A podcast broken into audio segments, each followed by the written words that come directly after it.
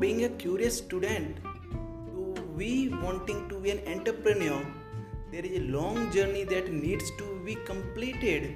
And the journey looks beyond as the successful entrepreneur. But to be a successful entrepreneur someone need to be having much of experience and much of hard work much of directions one should get